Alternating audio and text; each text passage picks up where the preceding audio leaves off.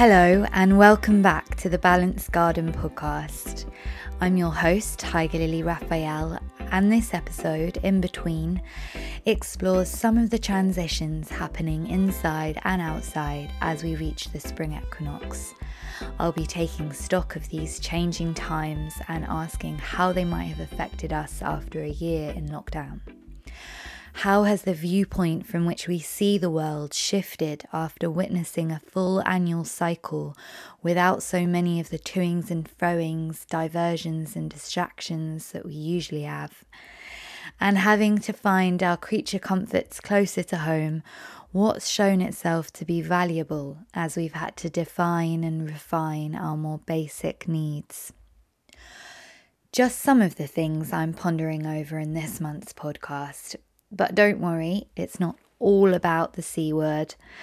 I'm also talking to singer, counsellor, mother, and generally amazing woman Denise Sherwood.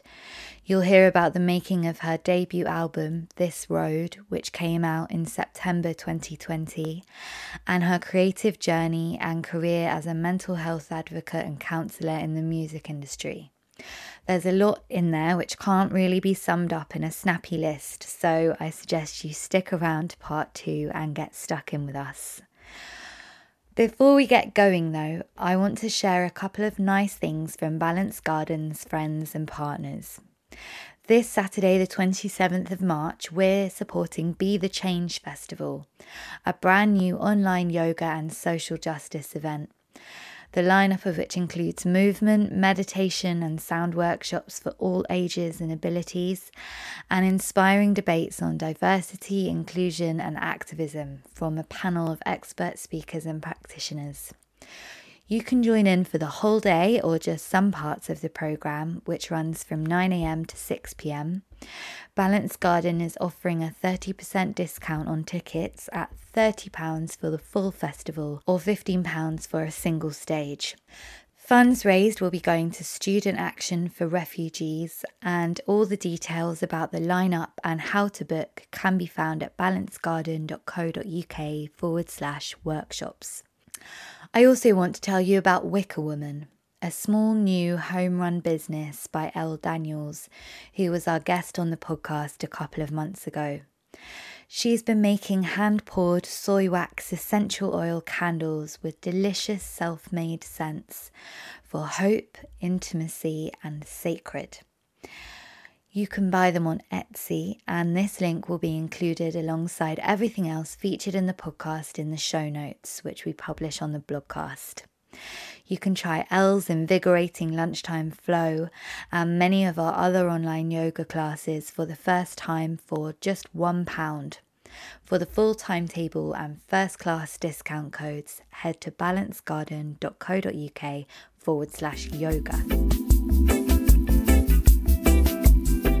It was this time last year when the trees burst out and blossom in stark contrast to our sudden solitary confinement. The birds and bees mingled freely while we were reluctantly forced to stay in our bubbles with only a few people and places on which our well being depended. During the daily hour of sanctioned exercise, I discovered a deep solace in the other living things around me from which I didn't have to stay a safe distance away. And that led me to launch this podcast a few months later, half a year ago, at autumn equinox. So here we remain, after one of the darkest winters many of us have weathered, undoubtedly changed in countless ways by many different experiences and challenges that we likely didn't expect and still cannot foresee.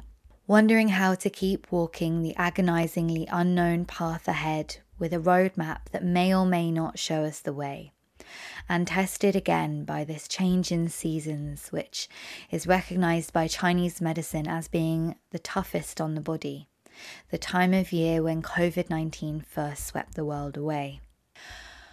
But we've finally reached that turning point when the light starts to overtake the darkness. The yellow trumpets of daffodils announce the return of new life and colour, and the birds are singing louder each day, not as one of my favourite sayings goes, because they have an answer, but because they have a song. And we may be feeling almost ready, albeit a little bit nervous, to take what we have gathered during our time in hibernation outside and spring back into life above ground. Yet, as Uncle Mark writes to us from Haddon Copse Farm in Dorset, winter still clings tight to her hold. Only the boldest blackthorn has ventured forth into blossom. The trees remain winter bare. No butterflies have braved the wing. Most of our ewes stand tranquilly chewing the cud, awaiting their time to lamb, and the cutting winds that once gave this month its name threaten still to bring sleet and hail. The Old English name for March was Hlyda, meaning loud from the noise of the wind, and this word persisted in Anglo Saxon as Lide until as late as the 19th century in some parts of the UK. March comes in like a lion and goes out like a lamb, the traditional proverb goes. The harsh force of winter is weighed against the mild gentleness of spring as the earth carries us on her journey back to the biannual point of balance when the sun crosses the equator from south to north. This place of celestial symmetry was recognized as bringing balance to all the opposing forces of the natural world dark and light, masculine and feminine, inner and outer life. The equinoxes bring counterpoise to the year, holding the annual cycle in equilibrium. They are the pause between breaths, the momentary suspension of the pendulum before movement begins again. Thank you, Mark Sparrow, as always, for the wonderful words and seasonal inspiration. The year used to begin on the spring equinox in the Julian and Hindu calendars, and some historians believe that this is where April Fool's Day traditions originated, around 1582 when France switched to the Gregorian calendar. People who were slow to catch up with the new year being on January the 1st and continued to celebrate it in the last week of March through to April the 1st would have paper fish put on their backs and get called a poisson d'avril, an April fish, after a young, easily caught fish. April Fool's Day, falling around the first of spring, might also have been to do with the changing, unpredictable weather that we would usually experience at this time of year. And as we dare to hope that warmer days are on their way and we might be able to start sharing more of them with each other again, we reflect on what has indeed been an extremely changeable and unpredictable year.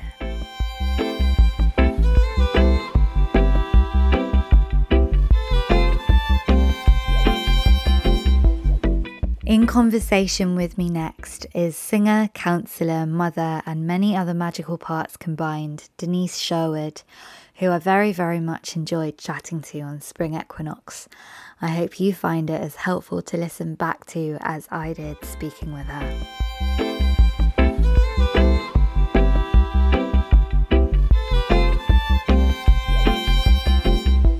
Yeah, I'm looking forward. Yes, I feel optimistic. I've also, I suddenly feel like a lot older. I've gathered things to mean that people treat people really badly. Um, there's also a lot of beauty and, and, and goodness and I, I will always look forward to that and I embrace that in this moment. Um, but I got to we've got to take action. We've got to deal with things. We've got to confront the truth of the other sides. And I think also as a woman, there's a lot coming up for me and feeling judged about that and using my voice. And uh, people don't want to go there because people are already feeling so tense. They don't want to talk about the difficult things. But these conversations, I believe, really need to be had. So it also feels like a time for great strength and great bravery. And it's almost like there's a call in this age of so much information and so much being exposed to really go within and be honest with the self you know with with what's going on in here our own prejudice our own judgment our own biases you know that the truth that we live through and then to to forgive ourselves for that and then to share that. It feels like so much is going on collectively. So yeah individually a bit of numbness and also um, a great determination kind of rising to to try and do something of some sort of freaking use. Yeah I think that really reflects the seasonal transition that we're going through with like the winter being very inward looking time, but because of also being so inside our own little bubbles, a lot has bubbled up and there's not been the usual distraction from it. So, whether we've wanted to or not, um, we've really had to sit with those difficult truths and confront them. Um, there's not been that escape. And I, like you, and also other people I've been talking to at this point, really desperately are needing an outlet for it, like some way of taking the transformation outside. Um, feels like we're all getting ready to to kind of take what we've what we've learned in this time and and now act on it and activate that energy that's been stuck inside and starting to stagnate perhaps there's there's a lot of frustration and tension and grief that's had nowhere to go and while there are spaces online that can feel a little bit like an outlet or you think might give you that sense of action or reflect back what you're feeling at you it's um it's really it's static and doesn't give us the actual human connection that we're missing and are so hardwired to seek out. You shared in a recent post about your fear of judgment as a woman and that you feel more comfortable and proud now as the woman you are and have found an increased sense of acceptance and peace, which is really great to hear. And in the lyrics to your song Fairy Tales, which you're going to read us after this interview, I found a lot of resonance with my own fears and expectations as a woman. And I was just wondering how you came to that place, um, which is probably a huge question. It's ongoing. I'm not, you know, I'm still, I'm still afraid of judgment. I think that uh, it's important to realize um, that you know, I think for a long time we're kind of going through, and you're younger as well, especially the teenage period. Um, you're going through so much, and you're not necessarily aware of what you're going through. And you, you know, I was looking for so much outside validation all the time, and I've worked a lot with teenagers, and I see that as a really common theme. And as a woman, I didn't really know what it meant, consent. You know, like my, and when I say consent, yes, sexually, but but also uh, boundaries, what I was consenting to allowing other people, not just men, to to have of me, to take from me, to, you know, I was exposing too much a lot of the time because I was seeking love and I wasn't keeping enough sacred. And I was really lost uh, because I was constantly serving out my, you know, there were parts of me everywhere and I I was so anxious all the time and so fearful because I I'd, I'd get a moment validation. It'd work out someone liked me fitted in with that group got a boyfriend he liked me that worked out for a while. But nothing was rooted nothing was stable nothing felt safe nothing. It was really fleeting all the time. So yeah okay drinking tried drugs you know sex. Um, i stayed in relationships because I thought I should, but I wasn't feeling necessarily connected because I wasn't connected to myself. So nothing was a true uh, or healthy reflections. It couldn't be because I wasn't in a healthy relationship with myself. And I think if I look at it now, there was such a lack of there's such a lack of education in in those kinds of things for women and for men, but really for women and you know consent and saying no and, and, and the importance of considering whilst, whilst becoming sexually active what's safe and how you feel and what the meaning of love is to you. And i ended up in some really dangerous situations and they really scarred me. And when i started admitting that and seeing that because it was all falling apart it was so painful. And i luckily had some some other women that were much older than me um, who were in my life in the music industry actually and they're not many um, but there was a couple, and they really came through um, because I opened up, and then it was just this shift. And and one especially was mentoring me a lot, who's gone through to hell and back in her own life. Um, so she wasn't afraid of anything that I was bringing, and she really began to guide me. You know, my mother and I weren't close in the way that I got I had with her. Maybe that's culture. My mother's Japanese. You know, there were just different things she couldn't understand that I was going through as a girl growing up in London, taking drugs, pretty wild, very loud, very outspoken, the opposite of the kind of idea of what a Japanese woman should be. And so we were battling. So this other woman came in, and I was able very much to feel acceptance for who I was because I was sharing with her honestly.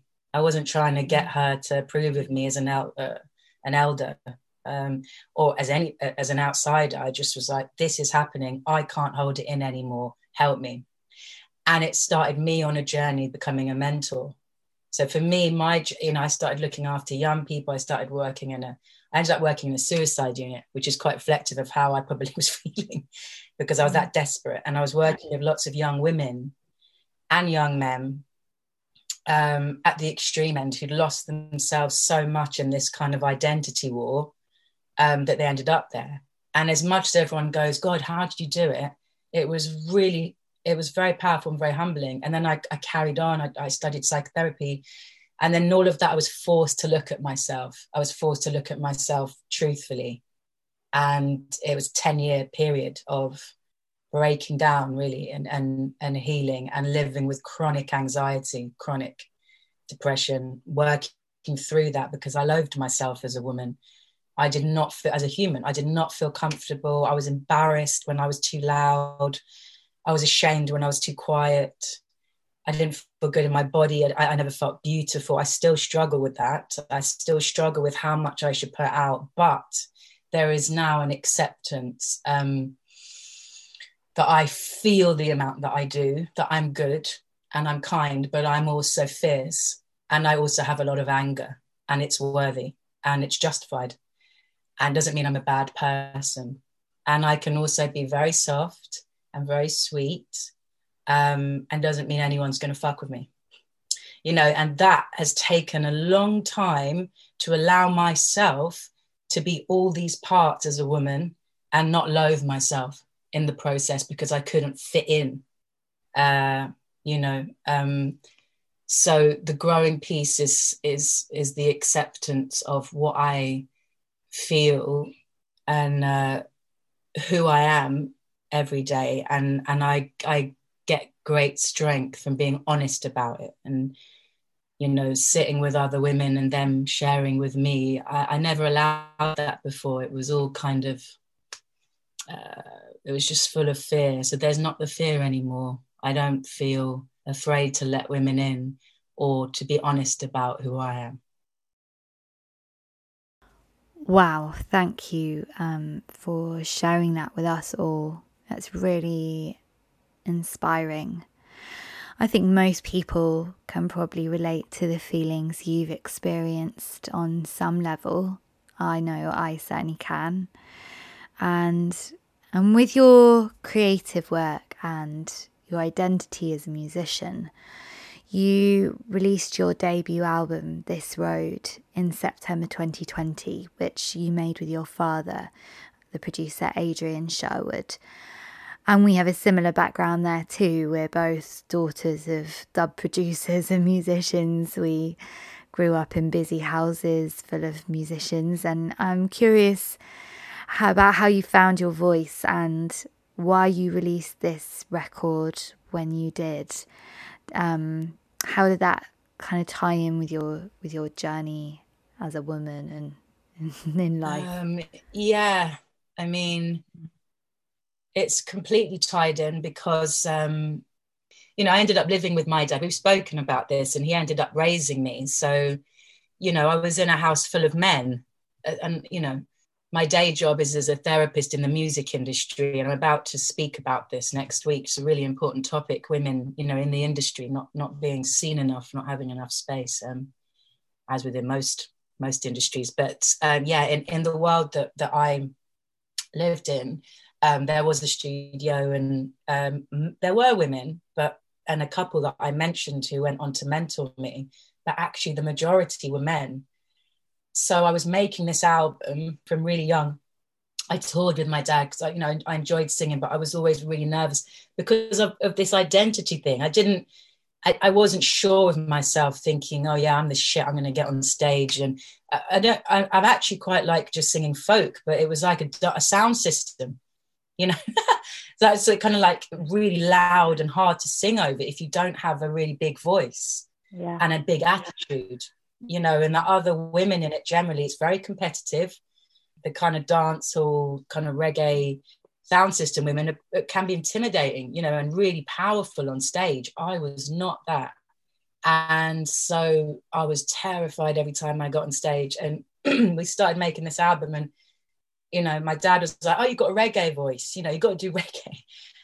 That was you know his dream for me or his vision and being the producer and very used to being in control and managing everything um, you know, bless him with the best intentions. That's the way he wanted to steer it for me. So we started making kind of reggae stuff and it never felt comfortable. But like I said, I was used to going along, yeah, okay, oh, what do you want me to do? Yeah, okay, you know, with him and everybody in different ways. Whether I was being, you know, I was very loud still then often, but I was still going along with what everybody else wanted me to do. And so now and then I'd have the opportunity to try. I'd say, I've, I've written something. Can I try it? You know, and I studied um, classical piano when I was a kid, and I, you know, I, I kind of gave it up. But I'd like try little bits with chords, and he got me like an MP3. I had a, a drum machine. I was trying to do my own thing, but it never really got anywhere. And I'd play it, and I, I, you know, I was also surrounded by great musicians, you know, really good musicians, and the, and I felt this pressure. Um, and and quite often it was like yeah it's nice but it's a good idea but we're not going to go with it. I think you should cover this. And that kept happening and i ended up doing lots of covers. Other people were writing for me and it just was like this war for 17 years actually that's what it ended up being until i released it not feeling like it was mine and wanting to be thankful for all the studio time he gave me all the musicians that came in and played. God, it must have amounted to quite a lot, you know, financially and also time wise. There was so much that went into recording. I mean, we've got hundreds of tracks. It was very hard to select what we did in the end. And all the while, he's going, Look, you know, you're not going to get on the stage, you're never happy. What should we do? And so the reason why I released it in the end is because it was dragging me down. It became this energetic, like uh, torture. It, it, was psychologically uh, holding me back. And I was getting older and older, and I'd, everyone would go, "When are you going to release the album?" And I was like, "I don't, I don't really like it." And I'd play it to friends, and they'd go, "This isn't you." To this day, you know, people are like, "It's great," and you, you've started to come through in it you know and again i'm holding up space for other people but it resonates what's in my heart. I love the album. I really do. I'm proud of it. I got to the point where i wrote a lot in, on it in the end. Um, i had a lot of say on the production. I, I definitely got involved more and more as i came into my own power as a woman and stood in that room with 10 men and was like no that's not what i want very thankful not being a diva I'm just saying this is what because that's what happens to him. And oh, you're a diva because you know what you want to be loved. No one's listening to me, so I've had to raise my voice with full love. Thank you, but this is how I'd like for it to go. So that started to happen, and it took a lot um, to kind of steer it, and we got there in the end. And he was great to work with, and it's it's been brilliant, a brilliant experience. I'm proud of it, but it's been it was a difficult experience too. I mean, I don't know how else to to say and now i'm trying to create a bit more and you know for fun and we'll see what happens it's i love singing i love writing so i'm mm. very i'm very glad that i had the opportunity i don't want to sound spoiled at all i'm really thankful for the 17 years of recording i just really struggled to get get out what i felt was in my heart and what i really wanted to say without feeling a bit intimidated or stuck by all the men around me on the project even though I loved them too. You know, it, it, it was it was a hard balance to strike. Yeah, it sounds it sounds tricky, but massive congratulations for even trying to get out what's in your heart and and sharing that with the world. It's it's a really brave thing to do, especially in such a masculine genre industry, recording environment and just world in general. I definitely recognize a lot of my experience also growing up in and working in that world um, in the music industry and and of wanting to please everyone all the time like from a very young age and not really learning to think about or ask for what I needed um, or wanted. So massive props to you for for getting there and and and asking and and making yourself heard.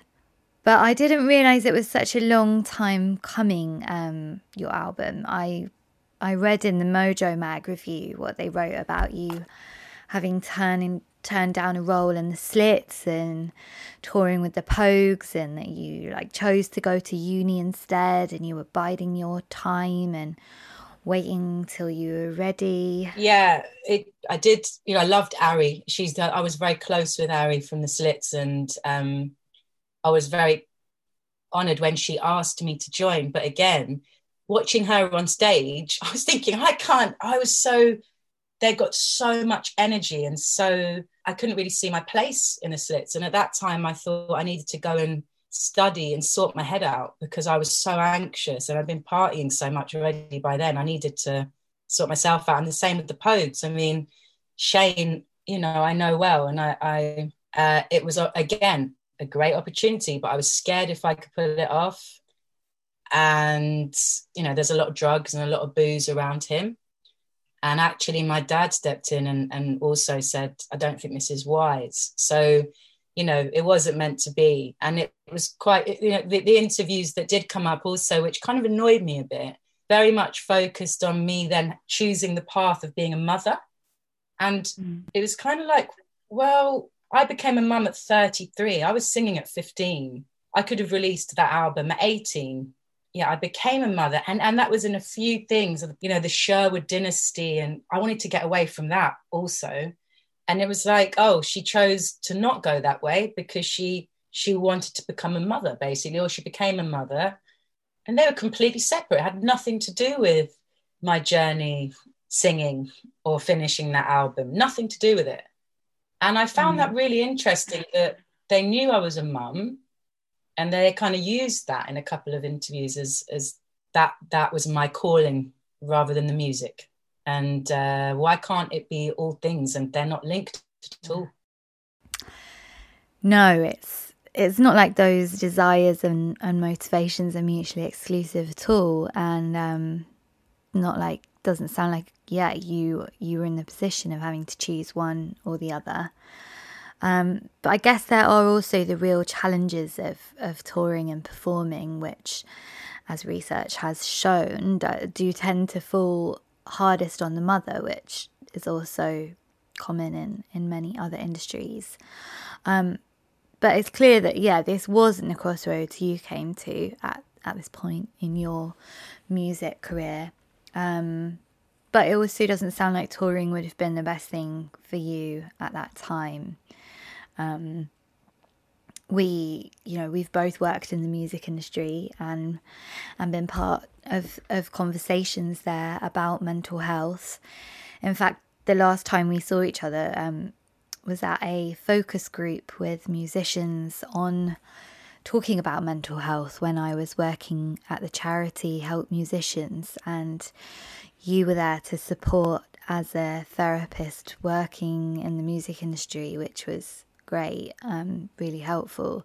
So so, for you, having grown up in that world and witnessed firsthand the the kinds of struggles that musicians can face, you know, due to well, lots of things, but a very competitive, anxiety-inducing, masculine culture where substance abuse is quite quite common and quite socially acceptable.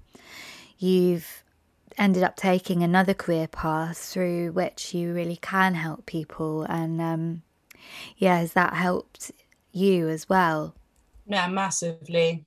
I, I, I took so much from that day, you know, that we last saw each other. It was really moving to be able to sit and uh, listen. And it was just amazing how much, you know, and it is in my work, um, how much need there is um, for, for musicians to speak about uh, their mental health and their well-being. And I think why it's helped me is there was obviously so much need in my household alone uh, and the the you know the, the things that i saw constantly um, around me you know people that were clearly very wounded you know very vulnerable um, going through a lot all the time and yet it wasn't cool it, you know that there really was that that kind of feeling especially because it's so macho and so masculine to, to say i can't you know I, I can't cope. I can't do another night of drinking and doing coke or you know whatever or i need to go to bed or i can't do a whole night on the bus. You just got you just got to do it. You just got to manage and you just got to get on with it. And um, yeah i saw a lot of that. And in and in my work i get to support people and say do you know what there is a space this is necessary for you to be a musician to, to, to manage to work in the industry and stay well. We, we, we have to talk about your mental health and your well-being. The culture in the industry has to change. It's shifting. There's still a long way to go. It is cool to speak about your mental health and your well-being. It's necessary, especially when you're creating and you're drawing on so much that is personal. Um, it's not healthy to do that all the time for it. You can't just switch off. It's ridiculous if you break it down. And we've glorified so many musicians uh, who are tortured by their feelings. And I, I remember when I was studying addiction, somebody said, you know, addiction is very much a feeling disease. And that really stuck with me because like you described the industry is addictive yes in a substance sense but also in the allure of it you know you can't get away from it you know as much as i've i've complained or i've addressed how difficult it was some of the best times in my life the most intoxicating in every sense the most alive i've ever felt has been around musicians and in the industry and it feels like there's no other job you want to do. There's so much need to talk about all of that. And clearly, from the research out Musicians UK did, um, you know, people have been killing themselves because they can't deal with the pressure yet. Everyone around goes, Oh, you work in music. You don't have a real job. You know, oh, you're so lucky. Wish I could do that. Yes, it's great. And also, it's really, really hard and messed up in many ways and twisted. And it can be abusive and it can be exploitative, it can be dark as much as it can be the best place in the world to be. So, in my work, speaking about it and working with Artists Weekly, you know, counseling, yeah, selfishly, it's been massively healing because I always saw as a little girl and growing up and as an adult, I was like, wow, the wanting to help my own family has now been extended, and that professionally, I have these boundaries to support people and to, to give artists the voice to say they're struggling. I mean, that's that's great. You know, it's a good thing.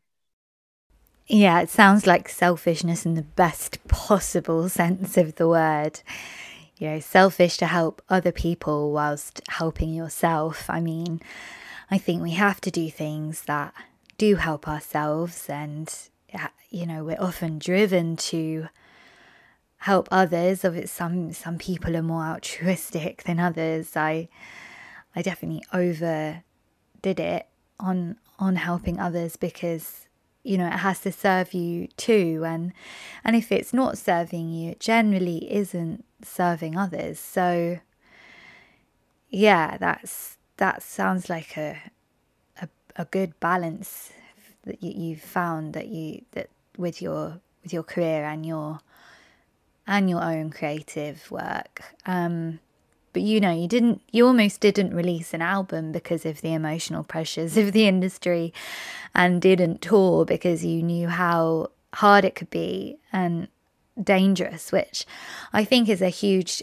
testament to how grounded you are. Um, for a lot of people, it would have been an escape or an outlet, um, and they'd have just found a way of, of numbing or blasting those anxieties with other feelings um, rather than opting out or asking for help. So so having that balance now, you know, you can do music, but it doesn't have to be the the only thing that you do.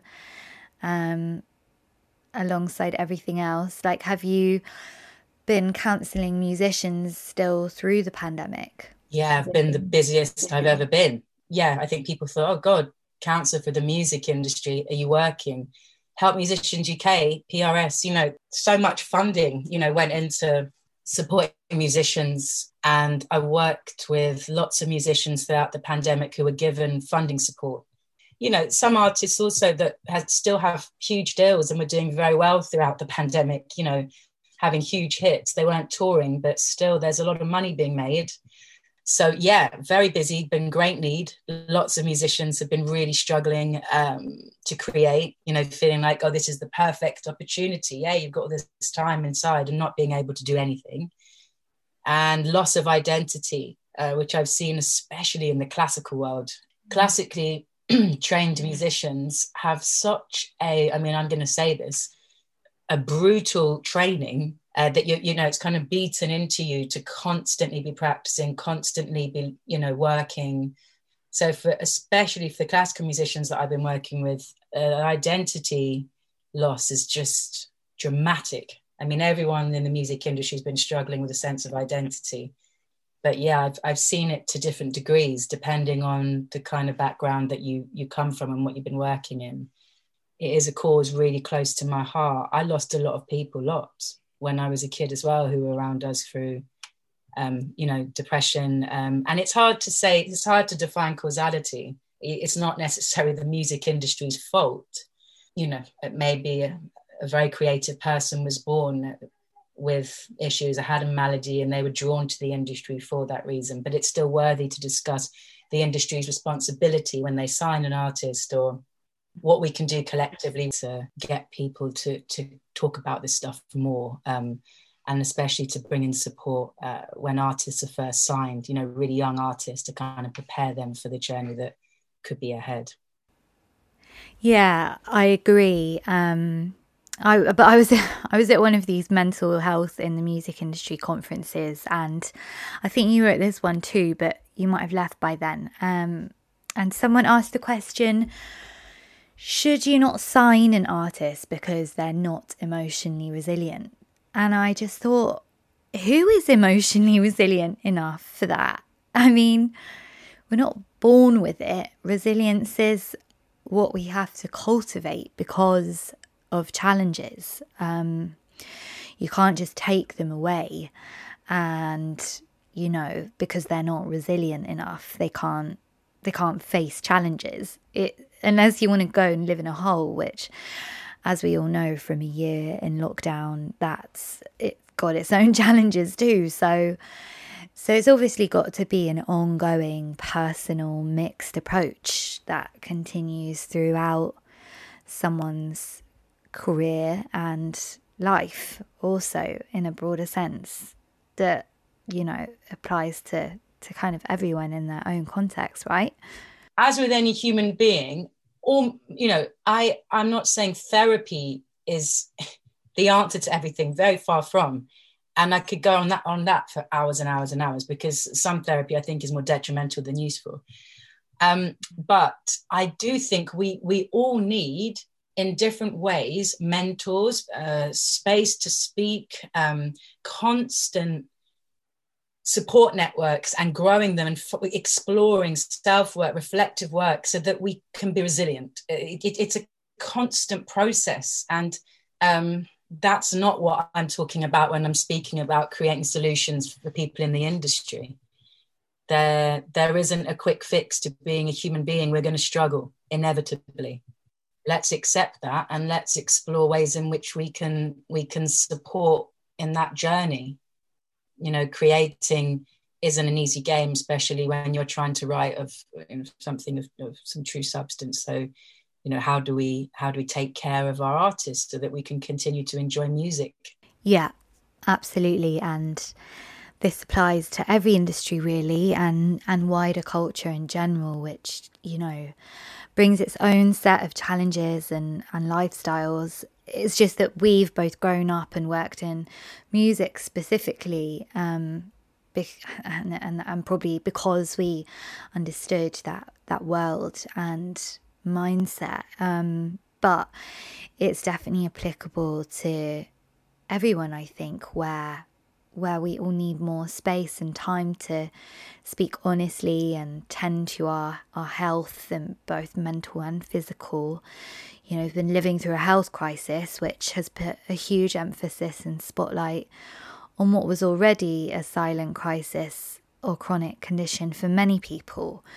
You know, whether loneliness, anxiety, depression, burnout, you know, and the physical toll that that all can take. So, so I'm with you on the need for yeah more space, better emotional literacy, more acceptance, and you know basically becoming like cool to talk about these things.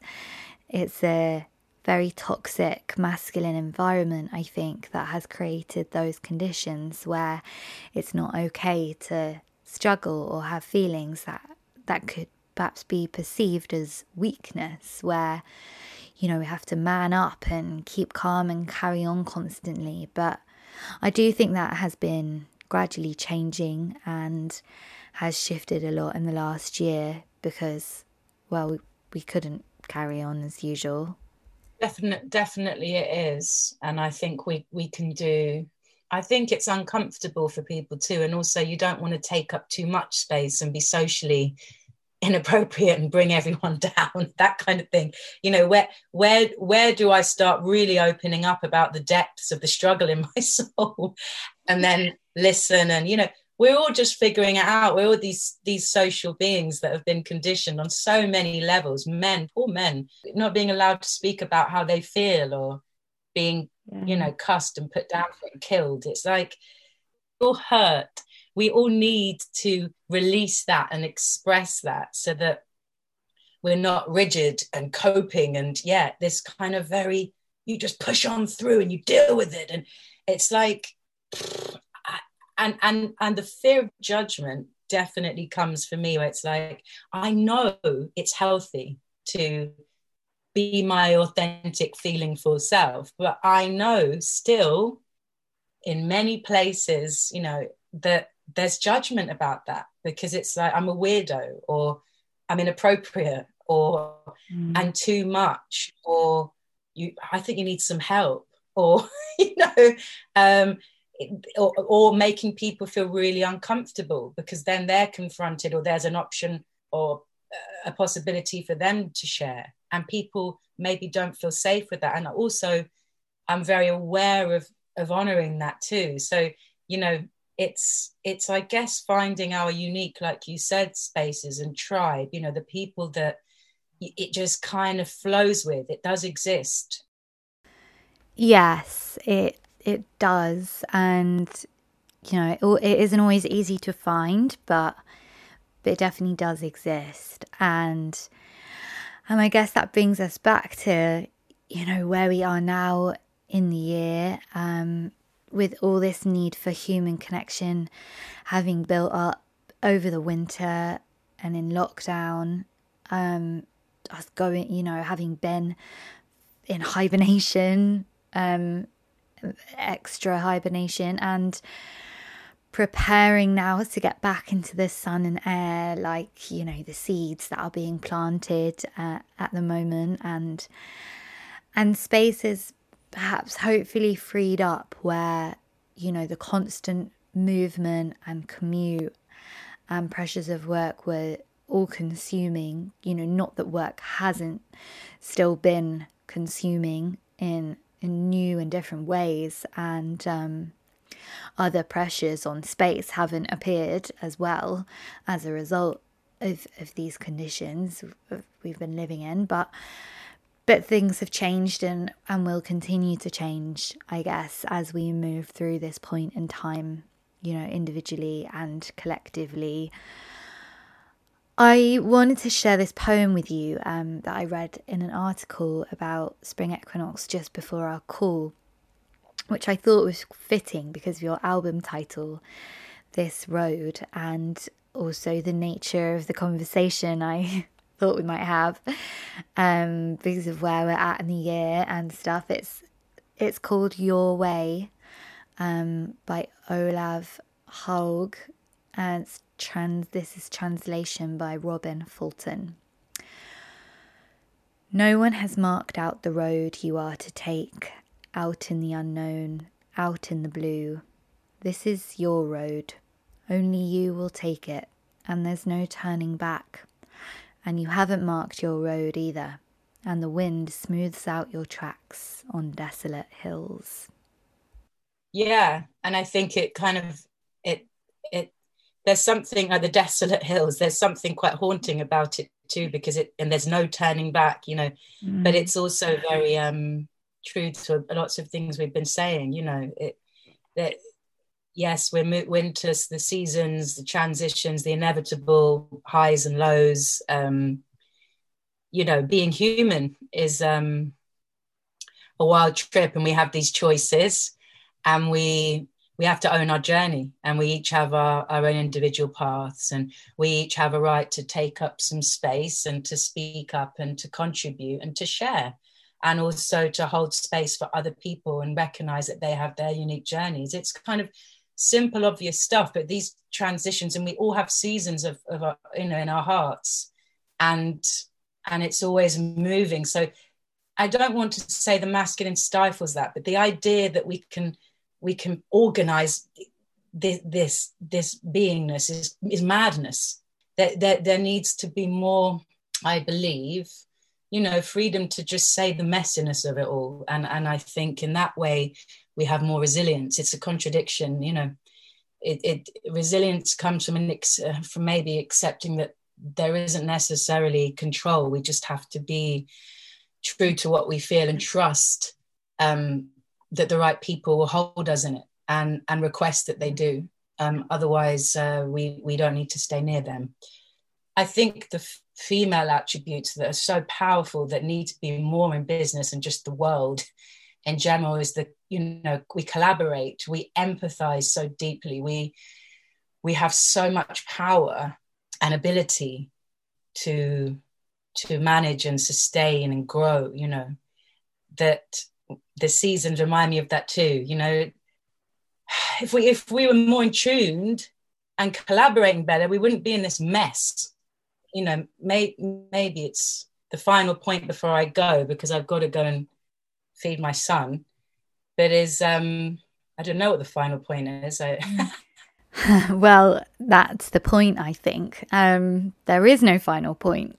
You know, like the seasons show us there are only cycles and constant change. Um, it's a very masculine attribute to look for the end goal. You know, the idea of always succeeding and, and never failing, and that that kind of mindset. Um, but just to clarify, you know, men and women are both masculine and feminine.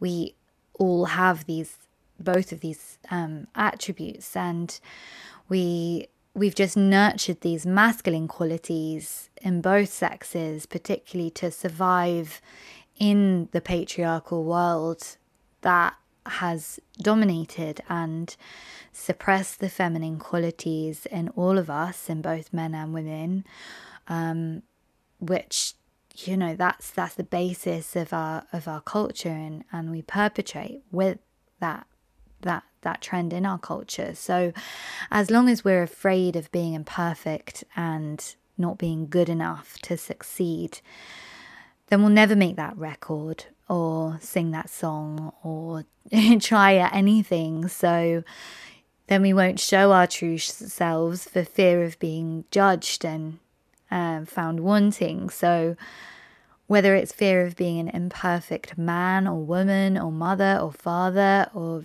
just not fitting into any of those ideas, um, they're not helpful. And, and they those expectations only close this space. So I believe we have to keep opening it up. Yeah, that I think in the world of um, mental health and well-being, especially, there's there's such a demand for kind of solutions. So give me five things that uh, you you could suggest that will help people through the pandemic. And I say sorry, I, and I always say uh, and actually one woman got quite irritated. She tried to feed it to me off screen. She to say, well, you know, let's talk about diet and sleep. Yeah. And I said, yeah, okay. Journaling, yeah. Breathing, all very useful. But I think it's far more useful, isn't it, to have a conversation like we've had and go, well, you know what, we're not going to try and get this perfectly right. Like you didn't come with a, you know, it's brilliant because let's just create a space to unravel what, what you know, to, to allow ourselves to talk about what's there uh, without judgment. Um, and and in and in turn, that gives permission to, to other for other people to do the same thing. So I don't know what's going on. I've got more peace than I did five years ago. Hopefully, I have a bit more peace in five more years. I don't know if I'm doing a great job being a mother, being a wife, all these freaking roles I've taken on. I never thought I would.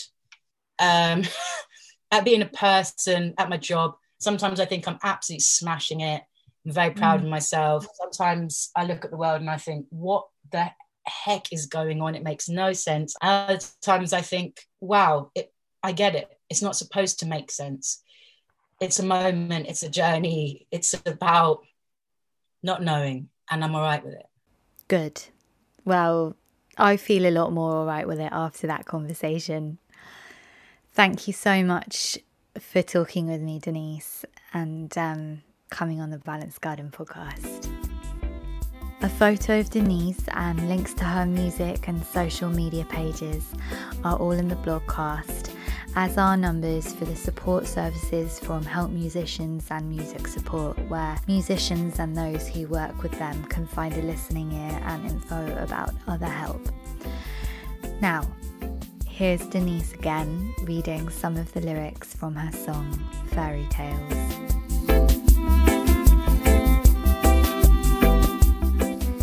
When I was just a little girl, my mother told me fairy tales of magic kingdoms long ago in wonderlands so far away. Forests where the flowers sang a sweet enchanting melody, where all the creatures of the land they lived in perfect harmony.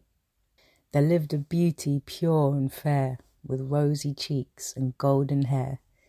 Her faith in love it kept her strong, and so she lived without a care. I hung off every word she spoke and dreamt of how that place would be if I could wear those pretty shoes and how that dress would look on me. I'm still waiting for my happy ending. I'm still waiting for my happy ending.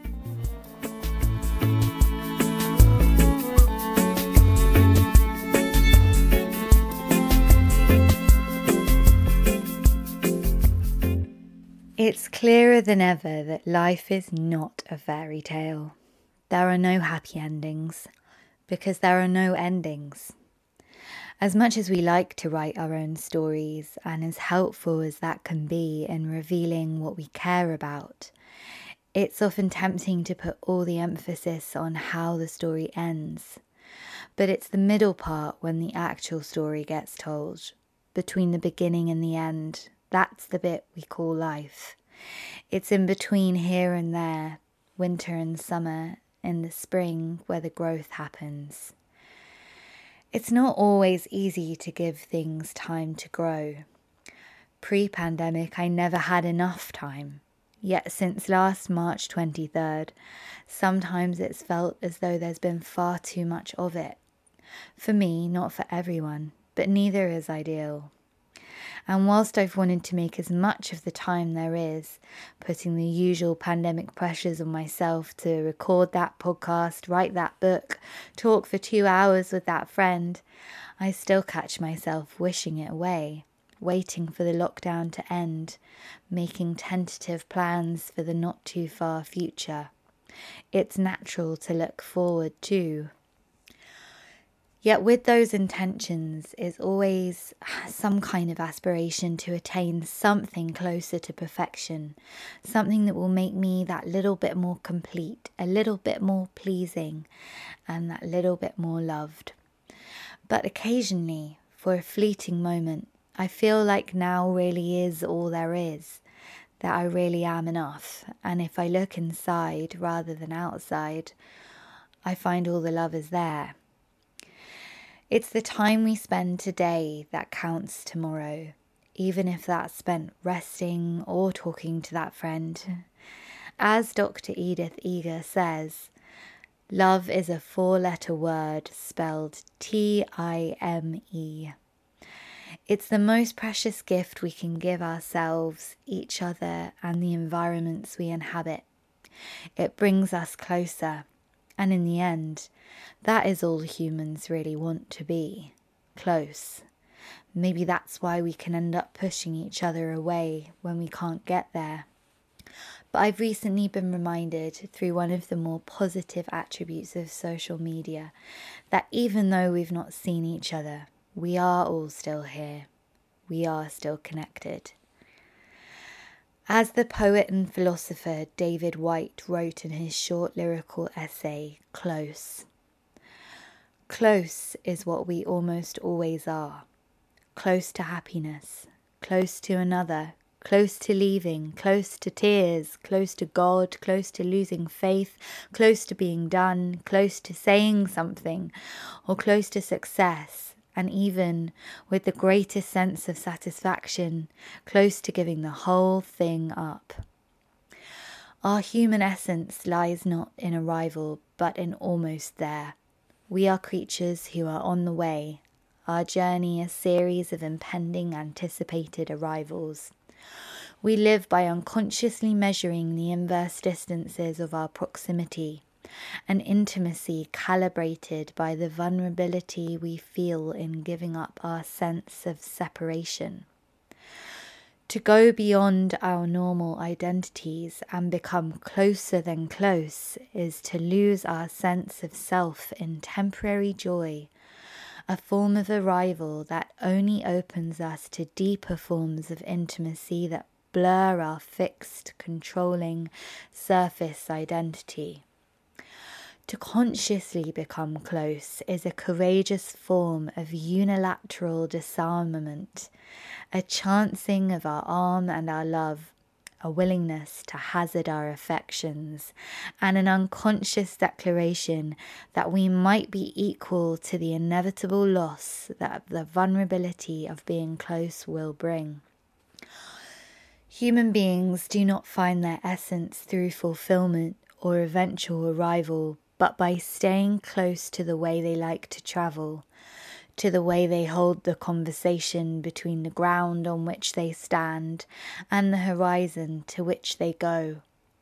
What makes the rainbow beautiful is not the pot of gold at its end, but the arc of its journey between here and there, between now and then, between where we are now and where we want to go, illustrated above our unconscious heads in primary colour.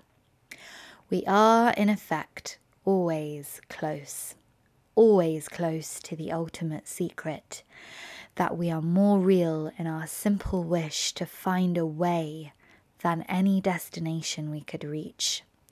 The step between not understanding that and understanding that is as close as we get to happiness.